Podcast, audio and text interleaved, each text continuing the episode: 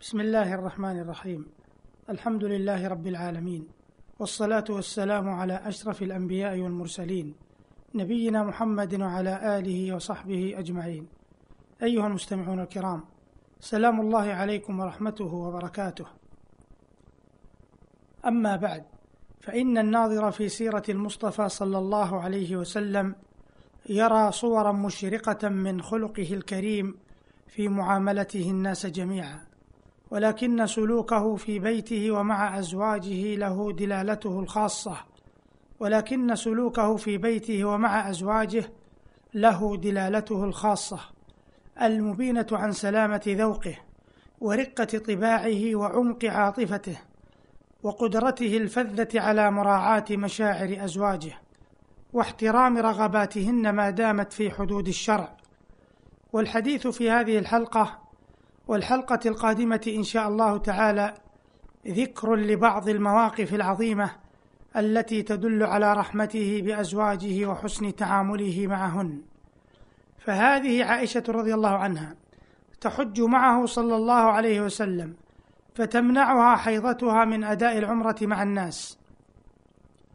فلما أراد الرسول صلى الله عليه وسلم العودة إلى المدينة قالت يا رسول الله تعودون بحج وعمرة وأعود بحجة وحدها.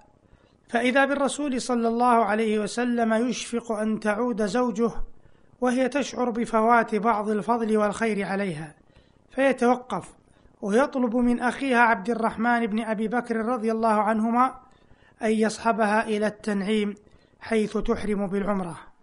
وفي غزوة المريسيع يوقف الجيش كله لأن عقدا لعائشة انفرط منها فهي تجمع حباته من بين الرمال.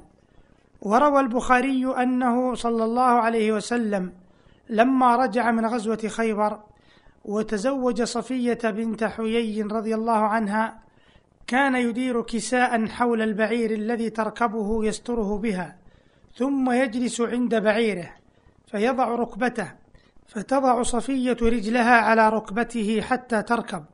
ولم يكن هذا المشهد بعيدا عن أعين الناس بل كان على مشهد من جيشه المنتصر. فقد كان عليه الصلاة والسلام يعلمهم أن الرسول البشر والنبي الرحمة والقائد المظفر لا ينقص من قدره أن يوطئ أكنافه لأهله وأن يتواضع لزوجه وأن يعينها ويسعدها. ويشهد الإنسان طابع الصدق في علاقاته عليه الصلاة والسلام بأزواجه فهو الرسول البشر ليس فيه تعاظم الأقوياء بجاههم أو غناهم بل فيه سماحة الأنبياء وندى العظماء وسيرة الأتقياء تجده يحنو على أزواجه ويعينهن فيقم بيته بيده ويحلب الشاة ويخرز النعل ويتلطف إليهن ويداري غضبهن.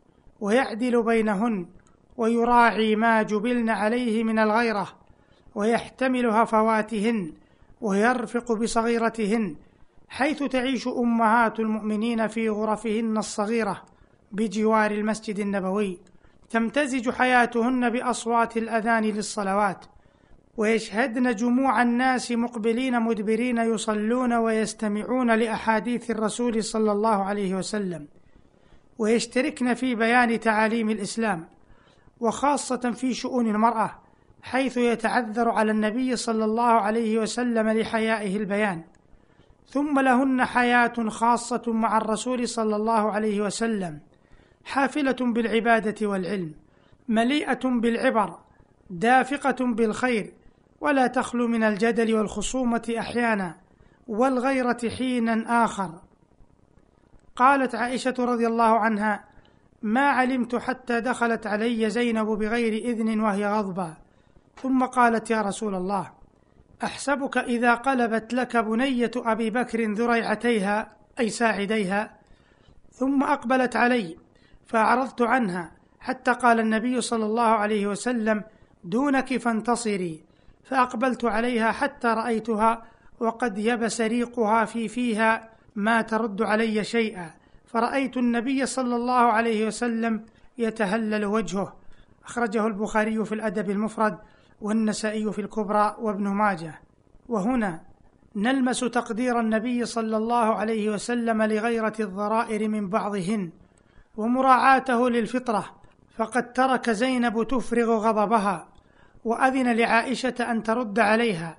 وعدل بين زينب وهي بنت عمه وزوجه وعائشة وهي بنت صاحبه وزوجه ولم يغضب من هذه الملاحاة فهي أمر طبيعي في حياة الضرائر بل لم تتغير ملامح وجهه إلى العبوس لتكدير صفوه بل علته ابتسامة رقيقة وهو يشهد انتصاف عائشة من زينب. وفي هذا أيضا دلالة على أن سيرة النبي صلى الله عليه وسلم وحياته كتاب مفتوح لا يخفى منه شيء.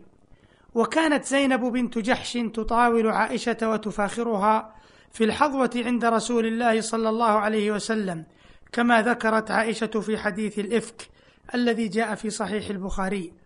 وكانت تفاخر بأن الله تعالى زوجها من الرسول صلى الله عليه وسلم فأنزل في ذلك قرآنا فلما قضى زيد منها وطرا زوجناكها لكي لا يكون على المؤمنين حرج في أزواج أدعيائهم.